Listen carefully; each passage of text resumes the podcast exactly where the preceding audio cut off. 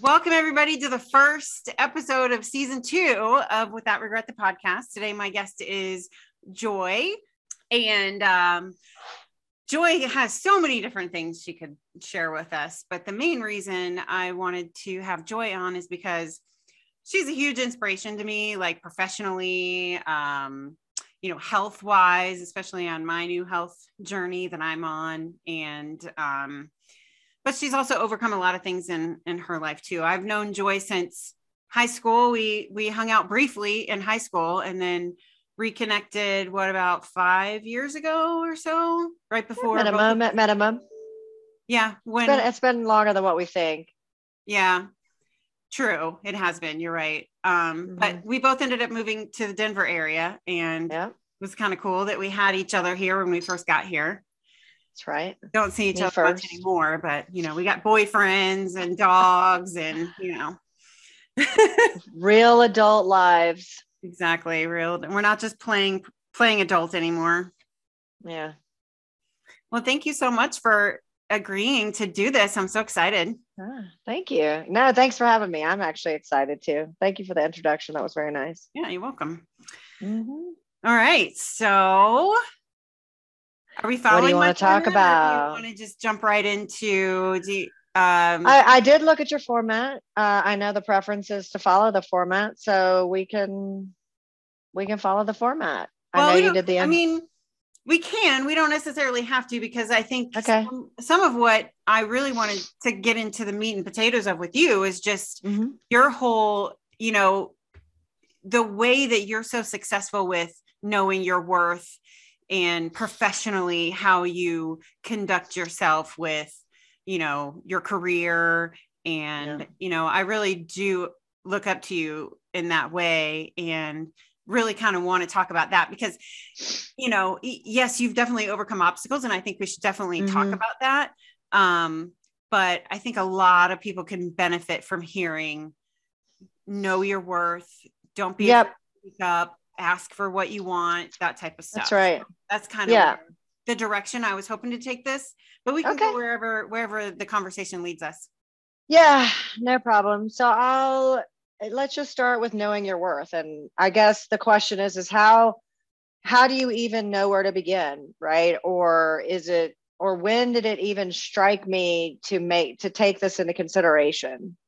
Right, about knowing your worth. And a lot of it just stems from my career goals when it comes to what do I want what do I want to achieve? And then some of that goes back Tammy into you know your values and and things that you find important for a job. So a lot of it just started building on top of one another. I mean uh, for your awareness and your audience awareness you know I have a lot of um, opinions on college Am I college educated? Yes, but only, but it took me like 10 years just to get an AA degree. So to me, that doesn't mean that I'm not, I can't be successful without a college degree. I also want to be very clear that not having a college degree has never prevented me from getting a job. Now, has it probably uh, left me out of consideration for jobs? Yes. But have I still been able to pursue a career in in my field yes but does it mean that i've had to do it probably um, the long way and the hard way that answer is probably also yes but um but it still comes from years and years ago wanting um, to be the best at what I do. That is just that's something that's just like natural. It's an instinct. I think a lot of us must have it, but most people, right, it goes back into just about everything else. It still has to be disciplined. It has to be something you hone. It can't be something that you ever, that ever falls in your lap. You have to constantly push, push, and push.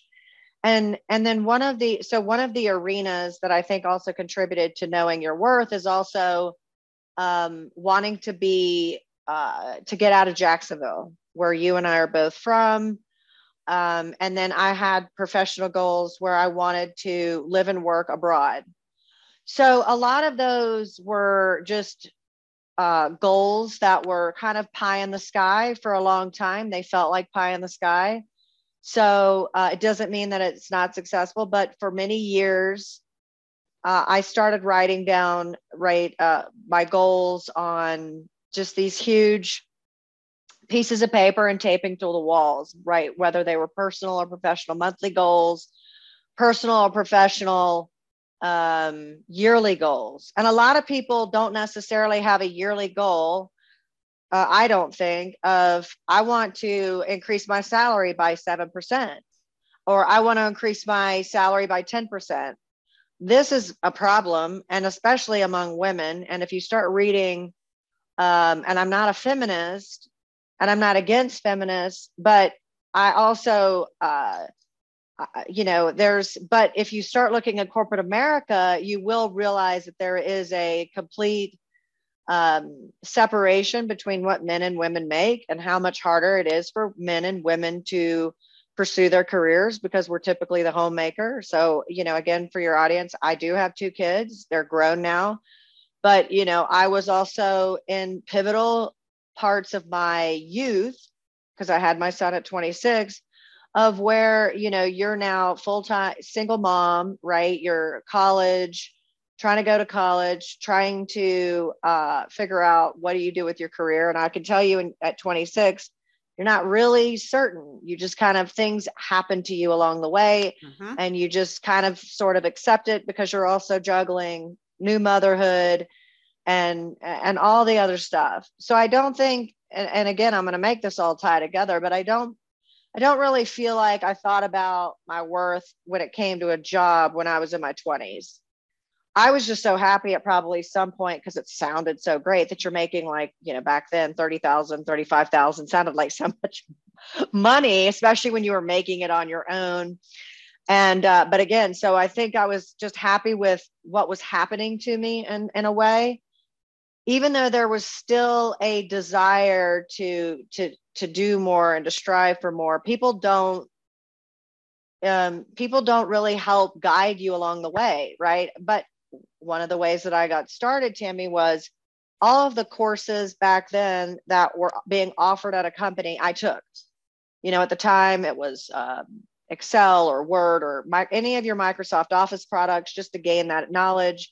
Then at some point I started taking programming programming courses because I still wanted to be more than just a receptionist because at some point in my career I started out as a receptionist um, I was answering phones and I, wa- I still knew deep down I wanted to do more. Um, but then you had to ask yourself, well, how, how do I do more? And, you know, the simple answer, a- answer without having to pay a ton of money out of pocket was to leverage what your company offered. Um, and so then it just, it, it just kept building on through the years. But especially as I got into my early 30s, then you start thinking about, right, because now you're at a company, you're full time, and you're subject every year annually, right, to your annual review, which includes hopefully a, um, an increase, which is based off of merit, or or um, I say merit. They companies try to say that it's not, but right, it's merit or, or favorable, or who, whoever is getting promoted that year right? So whoever's up for promotion, remember, you're not going to get a huge increase and you're not going to get a promotion because they already know this a year in advance, practically. Um, so, but before you learn all these things or understand the inner workings or the behind the scenes workings of what happens with management and HR, trust me, because now that I've seen it, those conversations start happening a year in advance. But when I was younger, uh, you know you're waiting for that for that annual raise to happen or bonus and uh, and then all of a sudden you know and you've given so much of who you are at your job and then you're getting like these three or four percent raises so you have to start if that. And so you have to really start asking yourself how do i make more money? How do i get more money right? And and and i don't again not being a college educated was not a limitation in my mind. It was more or less how but how do i get there? How do i keep climbing this proverbial corporate ladder?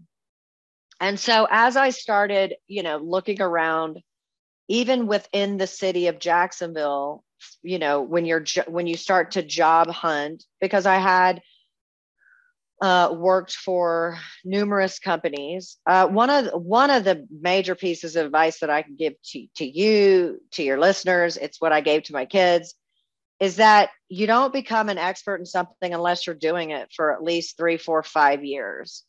And so people are also not going to want to pay you a ton more if you're only if you only have the knowledge for six months or a year.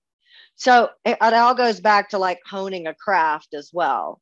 You can't be flip flopping and jo- around in jobs. That would be a big no no. If you're doing separate, um, if you're honing in on different skill sets each time.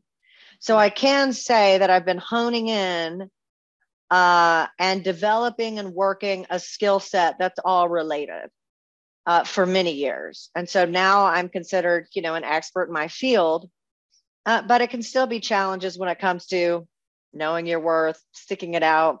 Mm-hmm. And so, kind of coming back to that, you know, again, my number one suggestion is to always take the courses, right? You should always build on a skill set um, and I've heard this uh, again. I can preach it. I can't necessarily. I can't say I've practiced it every year. Um, there is some value in in this statement, but people should learn one new uh, skill or craft every year. Whether it's you're taking an advanced Excel class or you're taking an advanced Word class. I mean, something that keeps um, you uh, where people can sh- uh, see and it shows on your resume that you're actually you know uh, doing something that is building onto your skill set every year the other thing that but corporate world calls that lifelong learning right but the only thing that i want to caution you or anybody else on is make sure it, it's something that matters i've taken lots of courses along the way that are like leadership skills for women and I think they're okay, you know, and that might be all right. But I've taken other courses that people don't care about, right? And so mm. at some point I was doing something the other day, Tammy, even at work.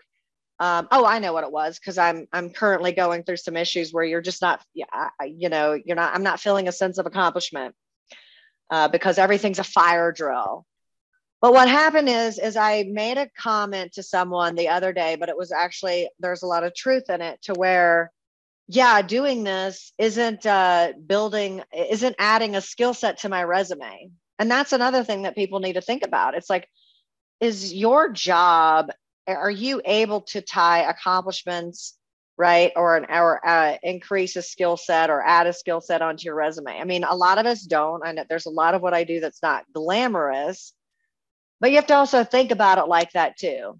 You know what what accomplishment you know can i add to my resume? And i think about this now all the time specifically because when you're in the job market and when you're looking it's not just understanding what your worth is in the cities and states because I'll, I'll, talk about that too but it's also understanding does this skill set also add value to who I am as a person. Putting together spreadsheets doesn't really add value to me. Like nobody who cares, right? So you have to think about are you honing in on a skill or are you building a skill that actually also contributes to your value? And and most people don't even break it down like that.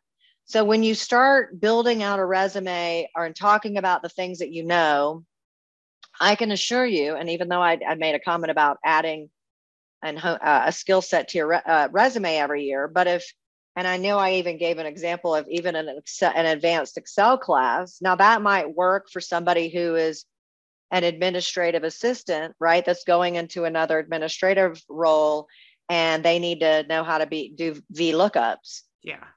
But for me, uh, I don't need to know how to do V lookups. I mean, I do, but you know what I mean? Like as a program manager saying that I can I am now advanced at VLOOKUPs, no one cares, right? Because it doesn't apply to what my major role is, you know, my major function is as a contributor.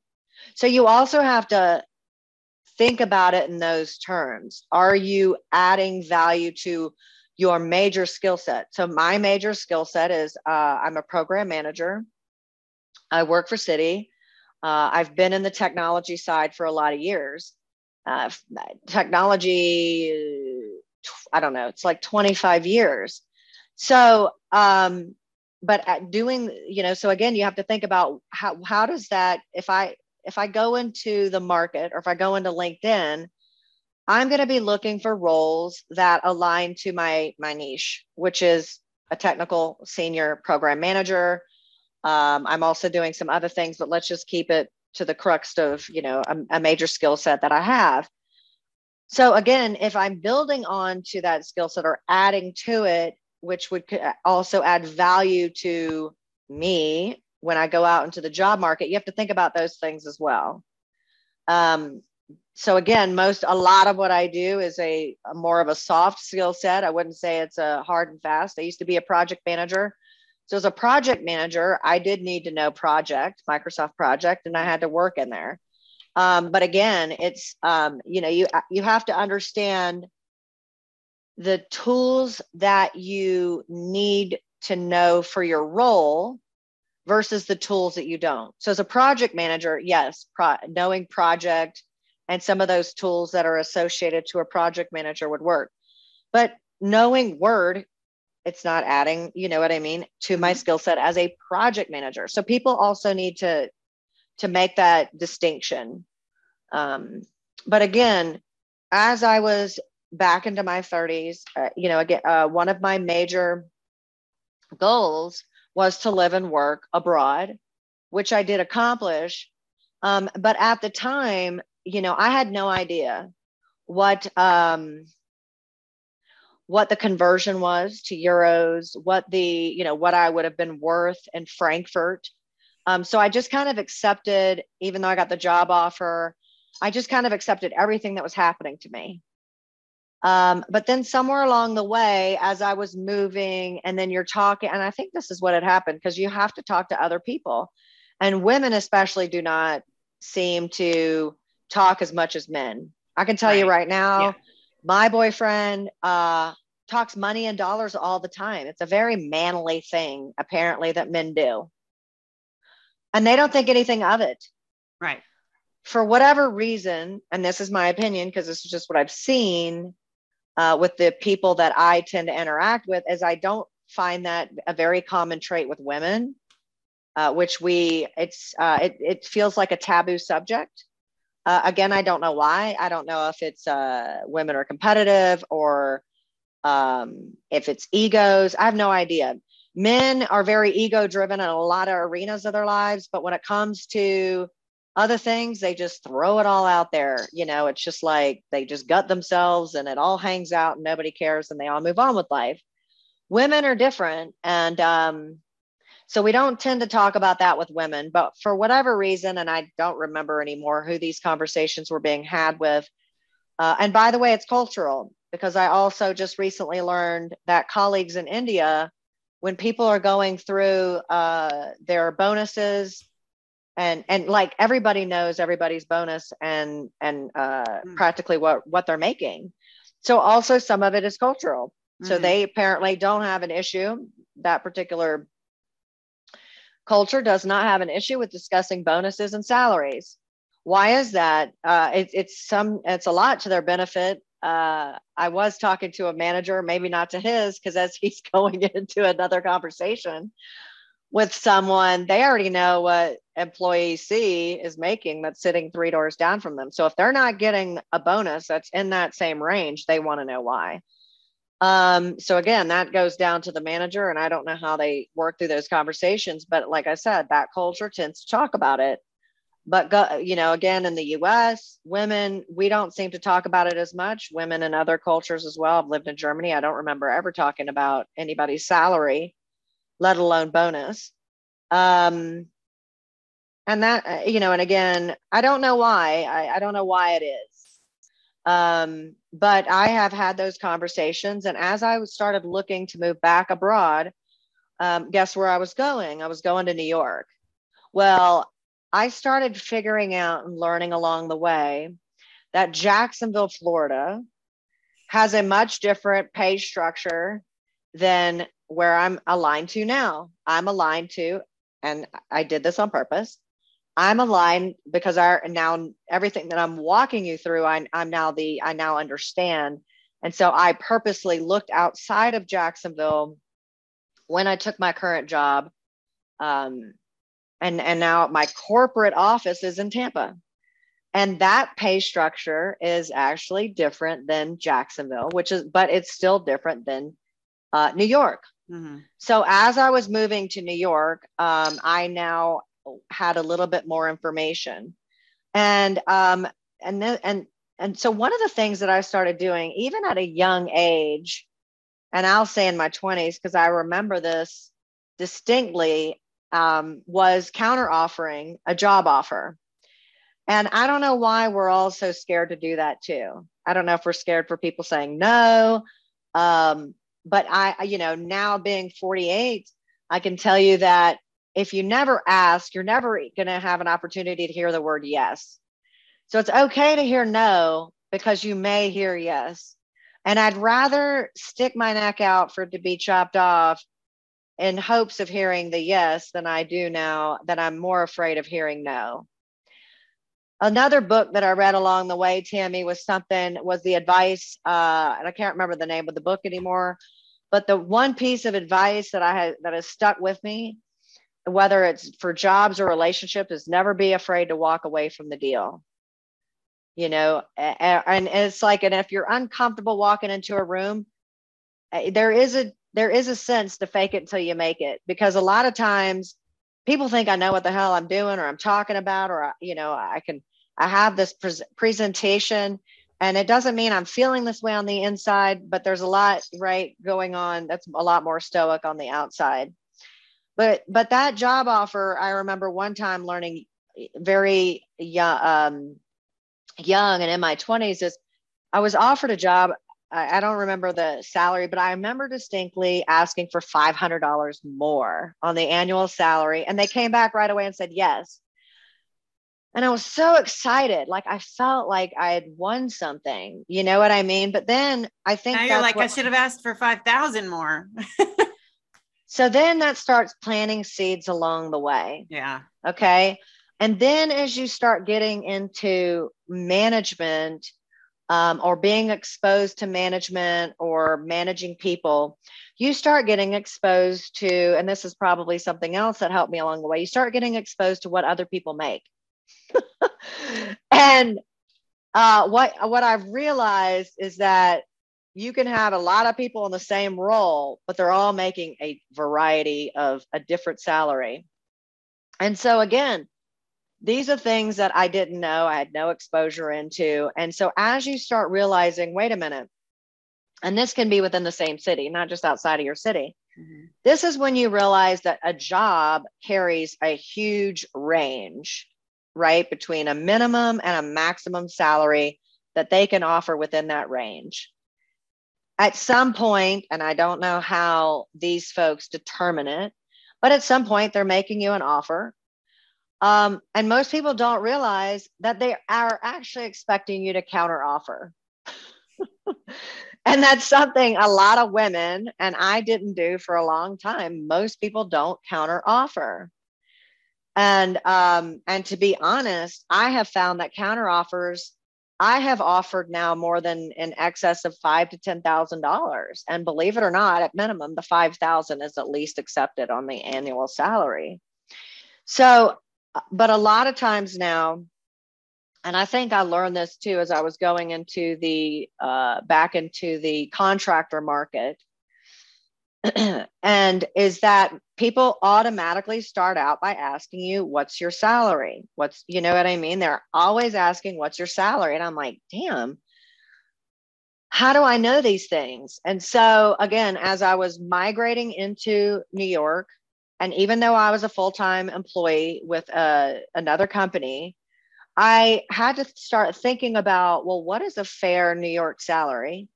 And even then, um, I don't necessarily, I don't believe I still asked for what I should have specifically because I got caught up in my relocation package, which was act- was very nice. So they offered me a really nice relo, a one month uh, bonus when I got on. So I really didn't think about it too much. But about six years ago, when I decided to leave corporate America as a full time employee and go and start out as a contractor, that's what I'm saying to you is that everybody asks you as a contractor what's your what's the rate? Now you'll get called from contractors all over the place but they're only a meaning all of many different states but the rate that they're looking for is or the answer that they're looking for is only aligned to where the location is mm-hmm. so one of the things that i started doing is um, when i was looking is understanding where the job location was. Now, pre-COVID, we had you had a lot less opportunity to work remote than you mm-hmm. do now.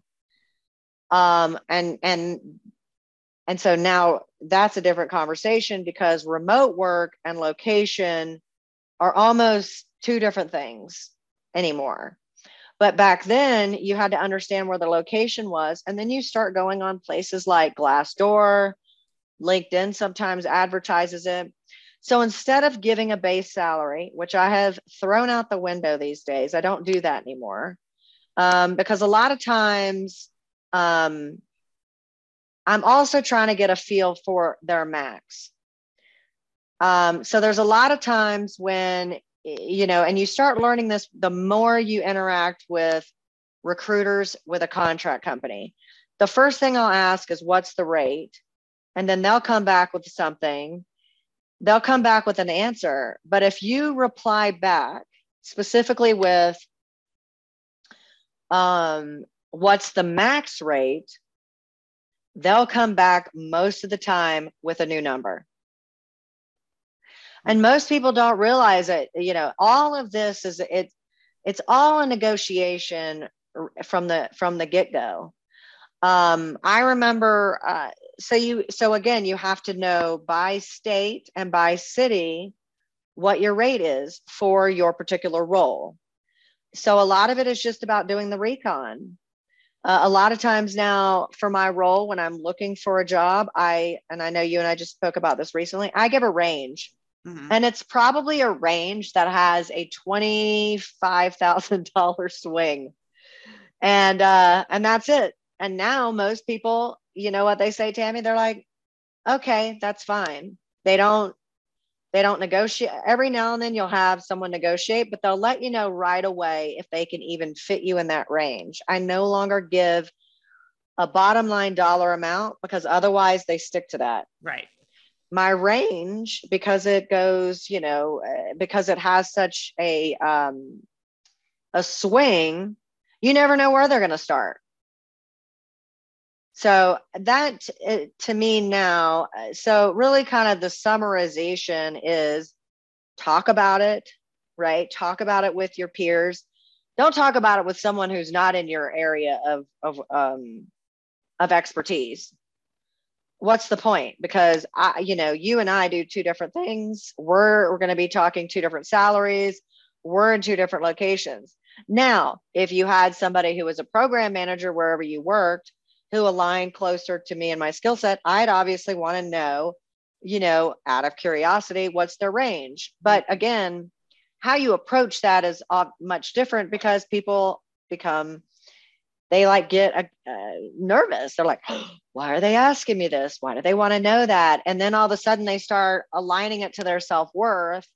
And again, I think that all goes back into you know some our our egos and the how ego driven our society can be um, because it doesn't necessarily i'm not looking to save the world. If i if i wanted to save the world and i was going into social services i would fully expect my salary to be 70 grand or 60 grand or whatever they make. We know that they don't make much money.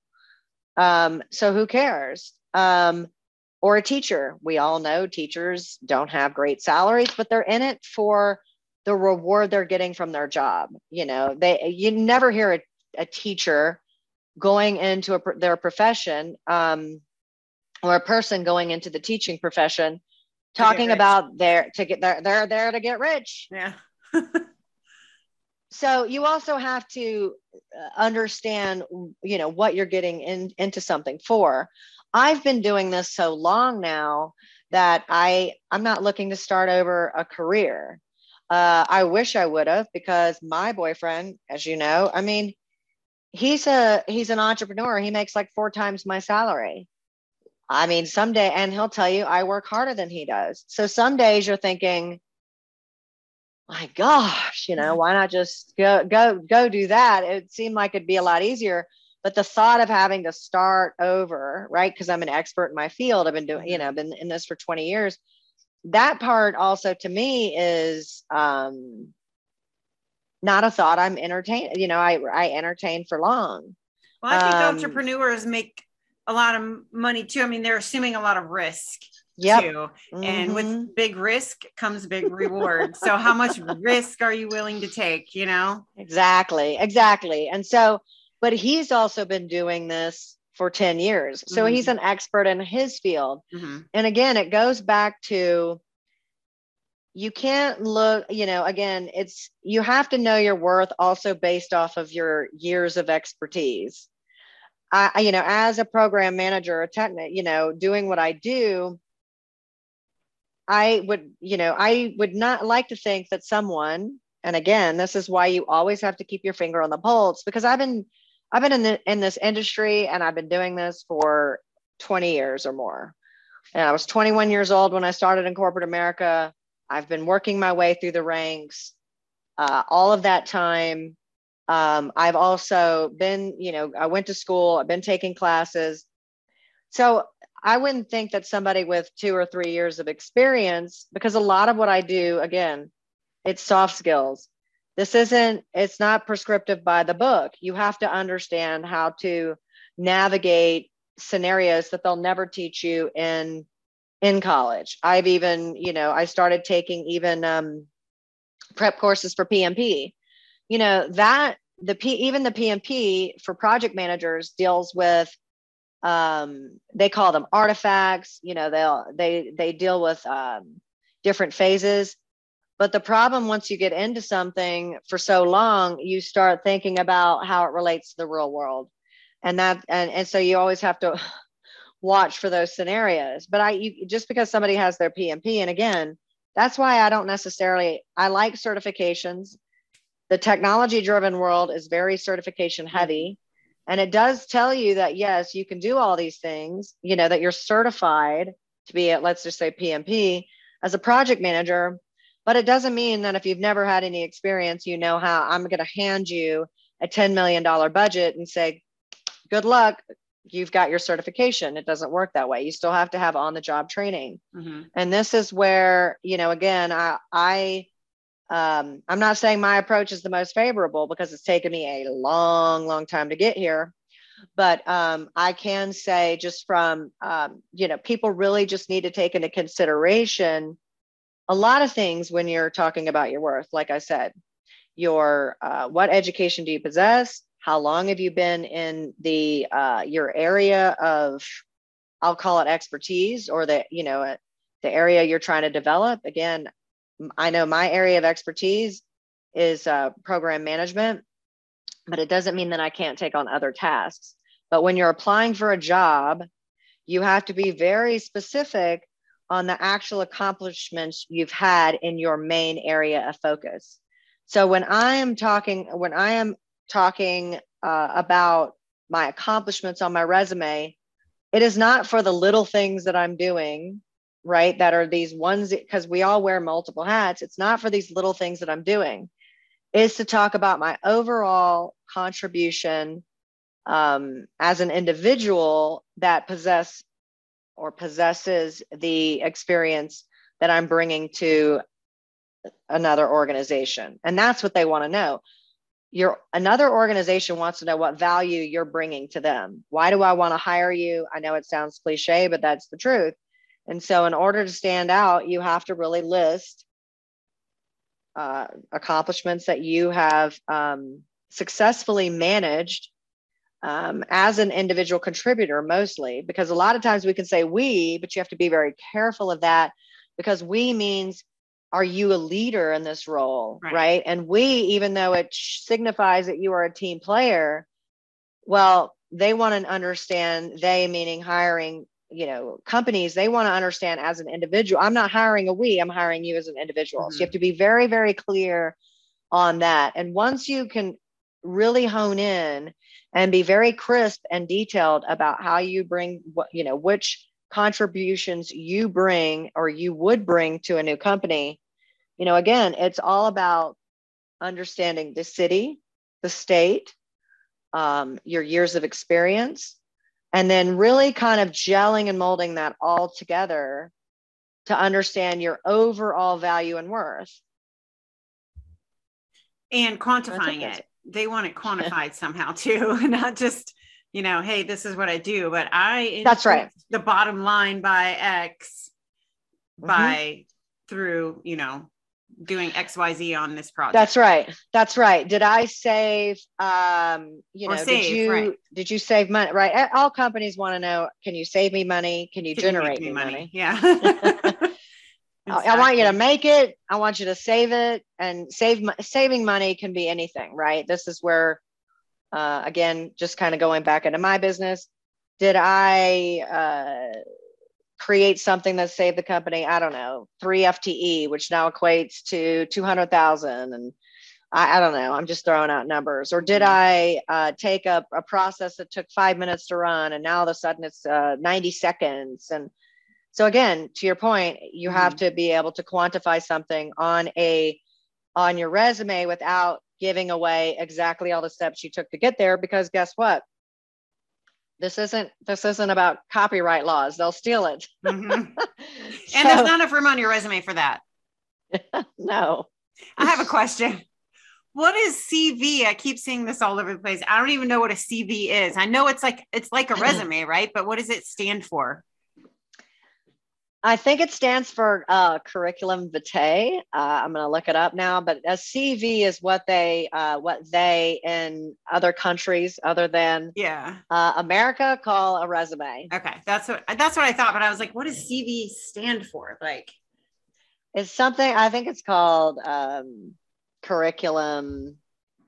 I'm going to look now. so, yeah, curriculum uh, Uh, okay, hopefully so, I'm pronouncing that right, but it's Latin.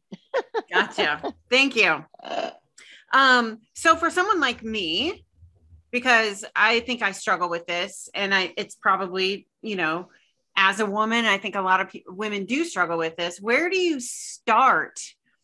Like, you know, I my career path has been, you know, a lot of things I just fell into. And, and a few years ago, I decided, you know, probably 15 years ago, because it took me 15 plus years now. Gosh, 17, 18, 19, 20, 20. Oh, yeah, that's right. I got my degree. So that's it took right. me like 15 years to get my bachelor's. And um, yeah, remember that. So it's like, um, I still don't feel like I have taken full advantage of my opportunities. You know what I mean? Yeah. Like I, I took the job that moved me here, didn't work out, wasn't really what I was looking for anyway, and then just panicked and ended up where I am mm-hmm. now. And not to say that I'm unhappy with where I am now. Um, I'm, you know, certainly an expert in my field now, but that field is mm-hmm. not the mm-hmm. field I went to school for, not the field I want to be in, you know? Yeah. So I have, I feel like I do have plenty of opportunities in the field I'm in now um, mm-hmm. but my re- I have a reputation in that you know in this industry within this larger company um, you know that I could take advantage of opportunities there but that's not really where I want to go. Well I'm not saying I wouldn't want to leave the industry or the company but not continue doing what I'm doing now. Right. Um, and I struggle with listing those accomplishments and quantifying them. And it's, I know they're there. I know they're out there. So where does someone start? So where does someone start with how do you quantify your accomplishments? Yeah. Um so I'll tell you what we do now and then I'll tell you kind of what I did in the past. So okay. one of the things that I leverage now uh, and and this is the easy and it's an easy answer it kind of, so for me it's a short one currently because my management team cascades goals every year that have a quantifiable a metric associated so that one has become a little easier. Uh, what I just listed on my, um, I was about ready to call it a CV because I do interchange CV and resume. So I work with people all over the world. Is um, so those goals that are cascaded by management that have a number, right, which makes it quantifiable, is what I now put on my resume. But for um, stuff in the past, before I was before I did this and before I had management that cascaded it, uh, that one is oh, you know what you need to do. So everything that we do, and and people don't always see this because I'm on the technology side. Uh, but I started getting exposure about about five years ago because I've been with Citi about five years. But my first two years at Citi were with this team um, where we put together monthly these steering decks. Within the deck, it was funny because we started asking questions like benefits to the project. Okay. You will not, you'll be maybe surprised, maybe shocked. I know I am because I do this all the time now. I ask project managers. So I use this now in my conversation. I even have it in the project description. What is the benefit of this project? What benefit does the client see or will they receive when you deliver this? And a lot of times these project managers they do not know the answer. You want to know why? Because they're also one of the reasons is because they're not involved in the conversations where people are putting together what's called a book of work and and money. So everything you do, even today, Tammy, somebody has said, "I want this done. I want you to deliver this because you're in technology." So at some point, they want you to deliver something. But have you ever asked why or what's the benefit or you know what I mean or or do we just take it and say, "Okay, I'm going to get it done." Yeah. The problem is is we're not asking why we're doing something. Mm-hmm and that is um, to our detriment because i used to say when i was a ba when i was a ba i figured out as a as a business analyst uh, years ago because i i've gone through every process i i did uh, computer programming uh, for a short while moved into a ba project management program management and then you know where i am today but um when i was a ba i also figured this out and is save examples of your work. Okay. I know people talk about it being proprietary and some other things. Uh, I won't get into the ethics conversation, but but uh, as a business analyst, people wanted to know at some point. I was like, "What sets me apart in an interview?" You know, just saying I'm a BA means nothing. Mm-hmm. You know what I mean? Everybody and I interviewing is a BA.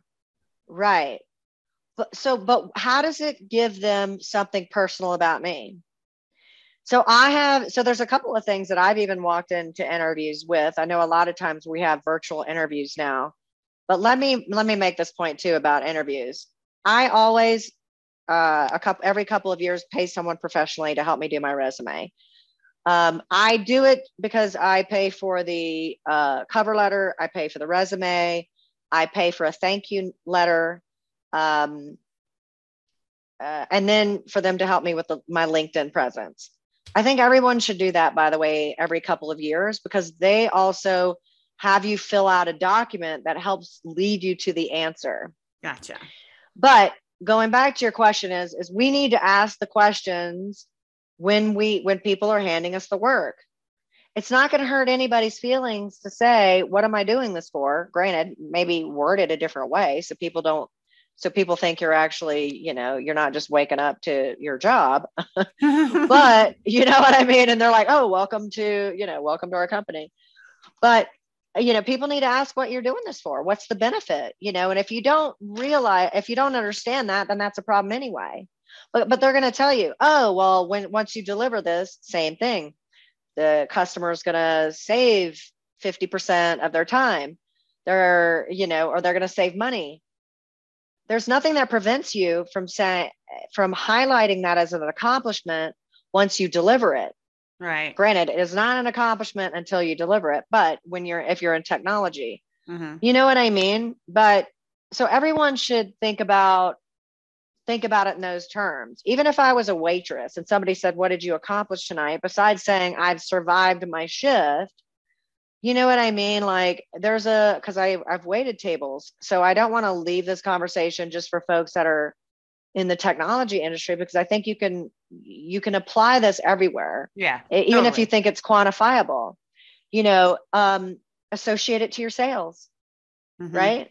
Uh, so as a waitress, you know, a lot of times we get encouraged to upsell but there is a tracking because you know i if, unless things have changed but you know you have a number you have a number in the system you can you can see what your sales are day over day week over week so again there's something quantifiable as a you know as a server at you know joe's barbecue you know i i contributed to you know i don't know $2000 of sales a night you know on average something Mm-hmm. So you can always find an accomplishment for every job that you're doing, whether it's again, and that's how because I've had to write help people write resumes actually for people that are have only held a job as a waitress.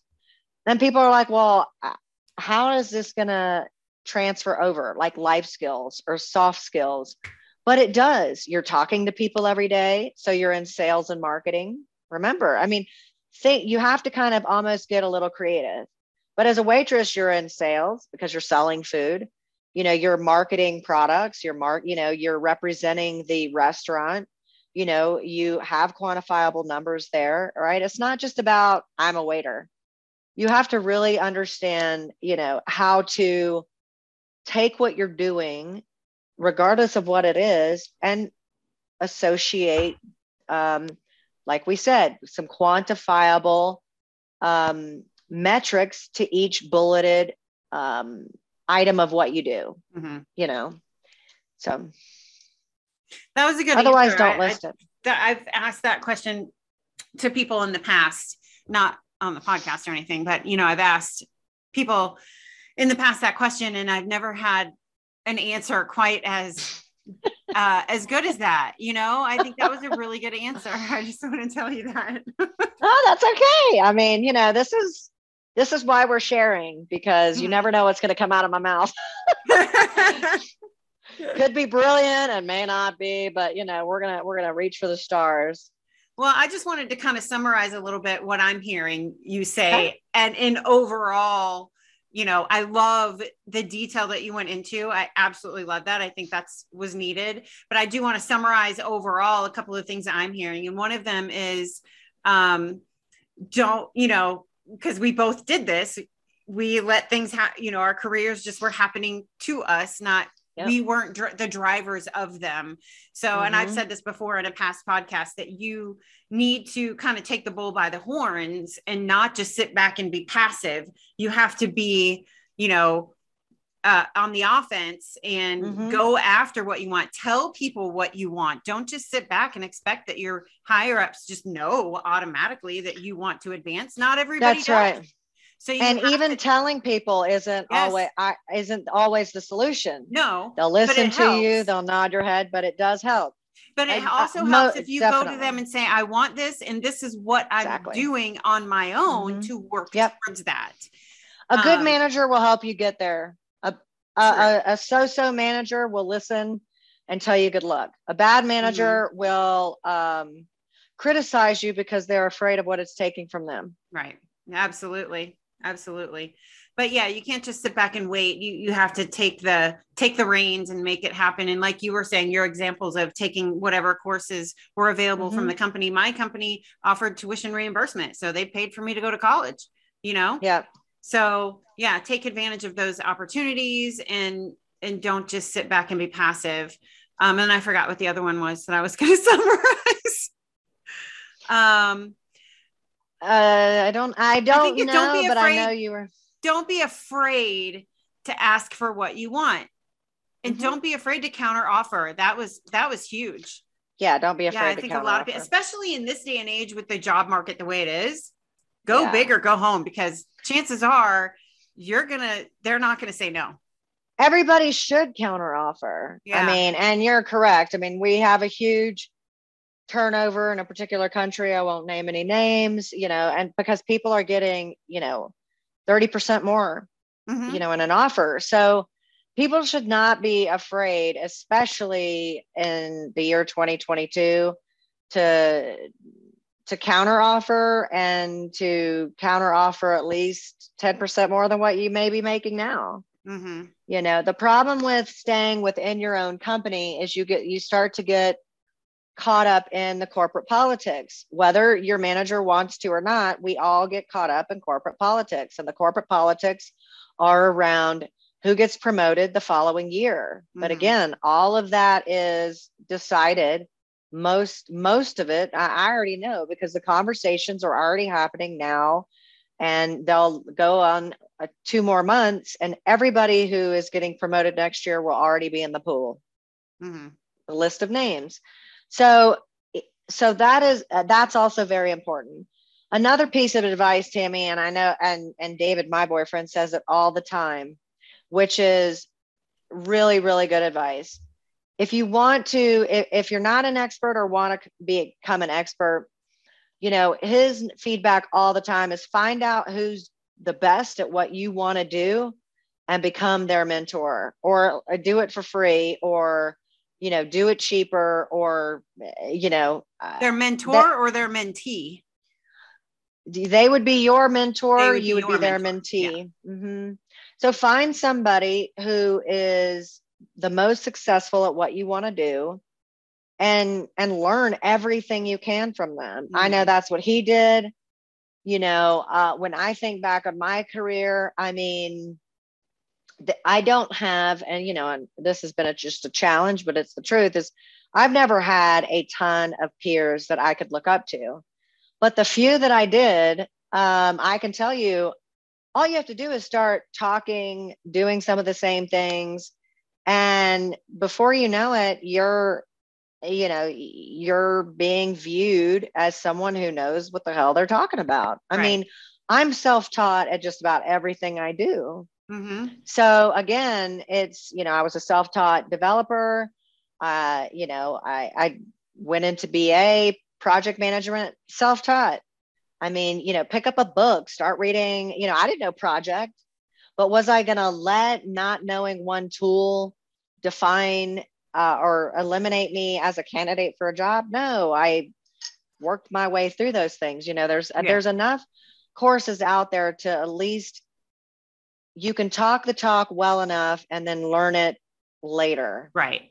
But don't, um, yeah, but make sure, you know, that's another thing that people don't do is, uh, and I, and I struggle with this anyway, because there's a lot of things that I do or can do that you can't put on a resume or they don't, it doesn't translate in a resume. Um, so that's why I always say, you've got to really hone in on exactly on a resume what you're your most badass skill set is because yeah. we all do we all wear a lot of hats but it's not going to come through again on accomplishments or where where you're really bringing that value in if you list 100 things mm-hmm. so it mm-hmm. has to be where you really um, possess the most experience right mm-hmm. love it um, and be confident i think you said you know, fake it till you make it. I think mm-hmm. that I think that goes a lot towards confidence because sometimes we don't always have that confidence. I certainly have more than I ever have in in the past, but you know, there's still things that I'm nervous about, especially talking yeah. money. Like I get nervous. Like, you know, you helped me recently with a situation that I was in where I had a potential opportunity and you know, I wanted to kind of go in right off the bat and say, look, this is my expectation of salary. Can you meet, can you even meet this or get mm-hmm. close to mm-hmm. it? They didn't even counter. They were just like, not in the budget. That's not even in our budget, which I had a feeling could happen because I knew that what I was bringing to the table was a whole lot more than what they were looking for initially. Um, mm-hmm. Um, so I kind of had a feeling that was going to happen, which is why I wanted to just start off right after. I didn't want to have to have some awkward conversations with other people if they weren't even going to be able to meet my salary requirements. And I don't yeah. think I was asking for anything ridiculous at all, considering mm-hmm. what I would have mm-hmm. been doing for the company and the experience that I have in that area. So, but it was still, I was still scared when I sent that, you know, I was still like, are they going to freak out? Is this too much? Like, no, it definitely for where I am in life, that is not too much. It was not too right. So anyway, um, I know, but we get like that, and especially women. Um, yes. I, and again, because um, we're not, you know, no one is taught in school um, how to negotiate a salary. Mm-hmm.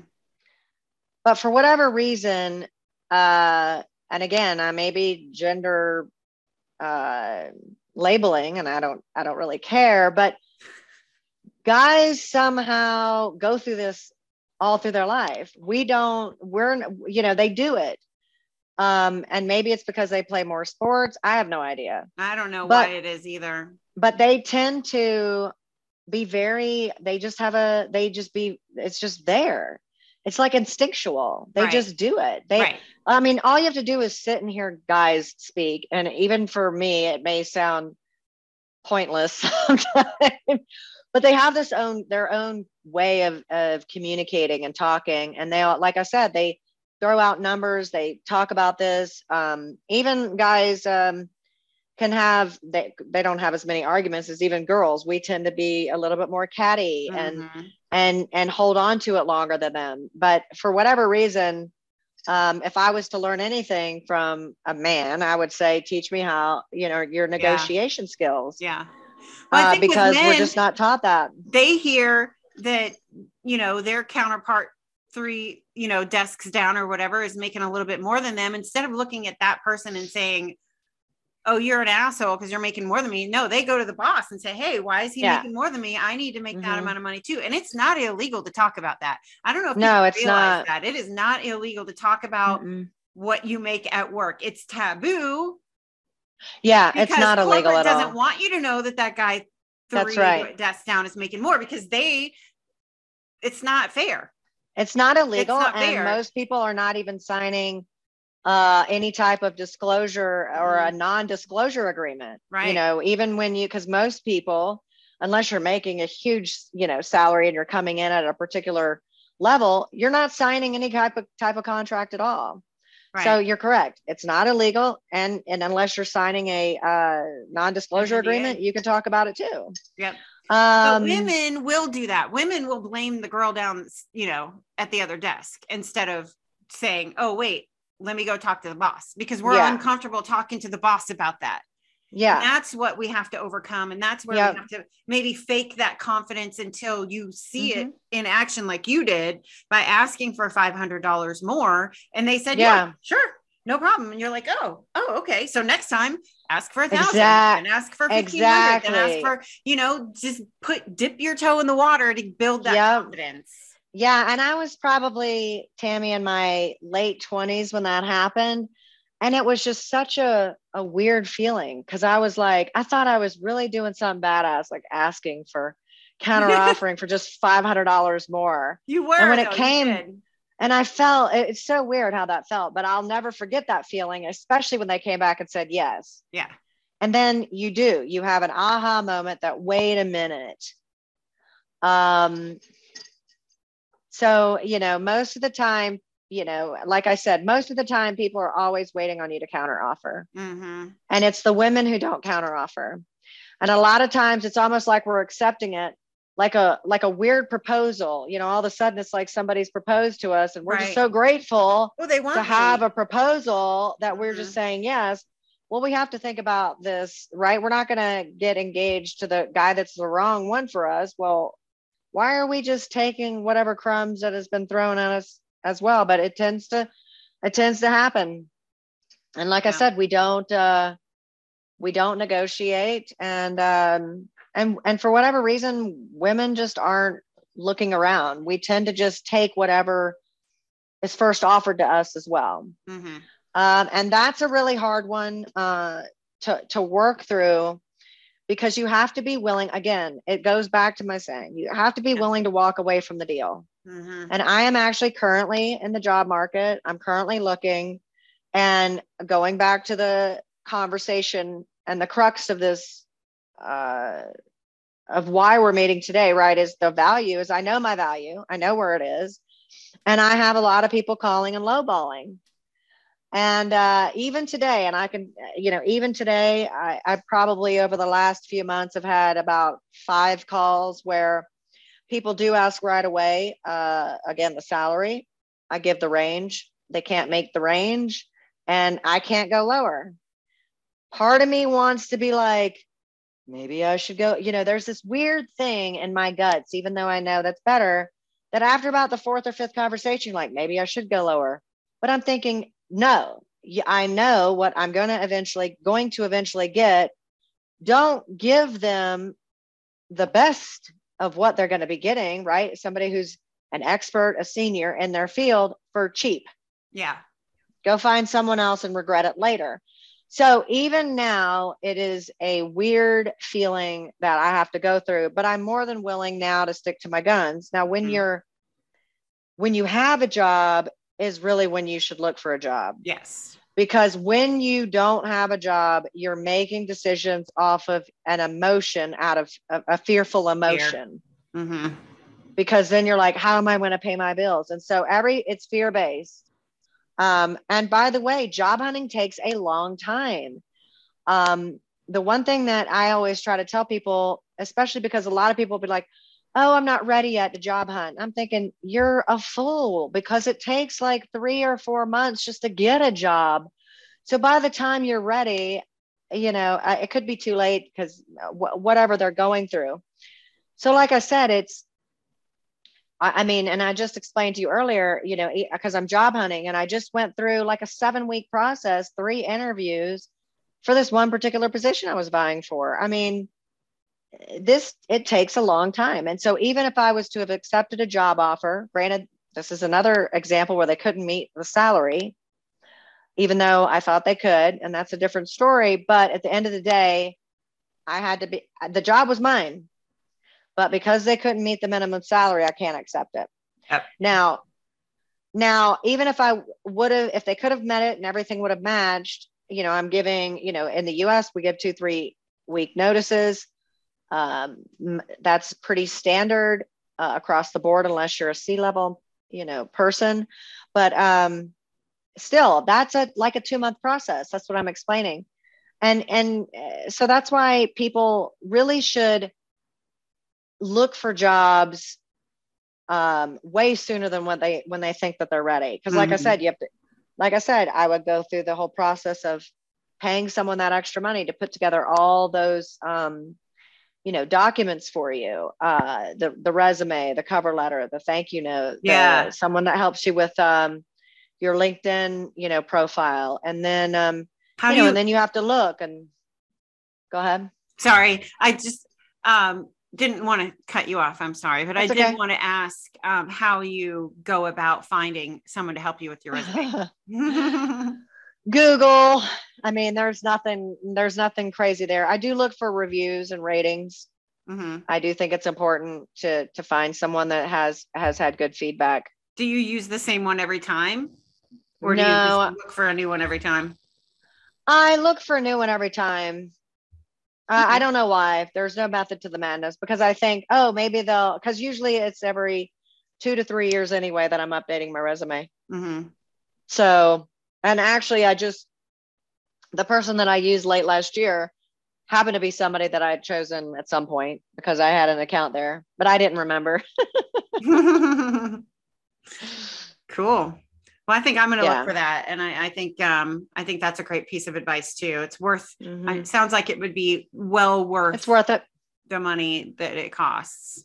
Yeah, it is, and it's about I think two fifty or something like that. I mean, it's not uh, chump change, you know, for a lot of people, but um, I, do think it's worth it because even now when I'm on LinkedIn, um, you know, when you're looking for jobs on LinkedIn, and especially like Easy Apply, you know it, it uses the last resume that you you know use to apply for jobs and so it's so easy now just to kind of go grab that resume and i wasn't always sure i wasn't sure recently how it fared you know because you're like is this is this okay? Um, but i've had also good feedback from um, recruiters or hiring managers that said you know my resume looked good. So i felt i felt good about um, overall the resume and then the person the company that i chose.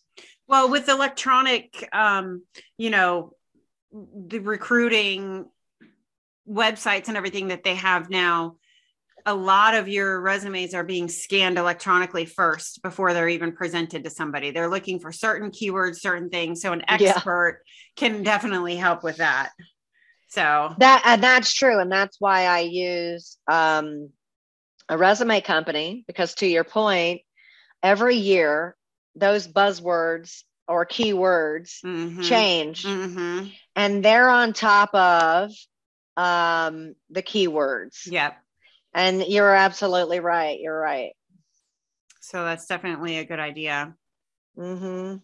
awesome so i asked this question of all my guests and I'm going to ask you, uh, where do you find your strength? Where does your strength come from? Like hereditary wise? no, just where, you know, or your motivation, your drive, your, you know, where, what, what gives you that, that push? Man, girl, I, it's been since I was young. I mean, um, because uh, you know I could, my mom was an insanely hard worker still is to this day who's 80 piddles in the yard way more than she should you know my dad was a i call a jack of all trades master of none so but it honestly started when i was young i can remember being uh you know young and i had to have everything organized and in its place in my room i have always you know uh, I, it's always been there uh, but I think it came early on. Um, you know, my mom had us do chores, yard work, chores. I mean, everything was, um, I'm very duty driven anyway. Um, you know, I was a single parent. So you didn't have much chance to screw off. You know, you had kids to raise. And so I just focused on uh, my, I've focused a lot on my career career working out and then um, you know and my kids for a very very long time but um, i don't know the drive just i keep always wanting more i mean even today even at 48 i'm, I'm constantly striving to to do more to do better to make more money to you know be more fit than i was yesterday i mean it is it's just there every day She was born with it, or was it Maybelline? we didn't. I know, but it's true. Get into your fitness and all that yeah. stuff too. Like, but gosh, true, this girl though. can give us a lot of advice in a lot of areas. but I think a lot of things is is related. It's all somewhat, you know, semi-related. You're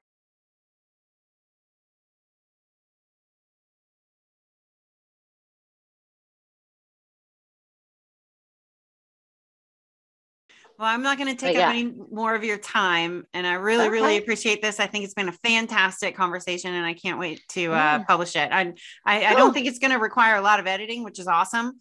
So I think it's going to go up on Tuesday. All right, girl. Can't Thank wait. You. All right. I love you. Have a love good you one. You too. You too. Bye. Bye bye.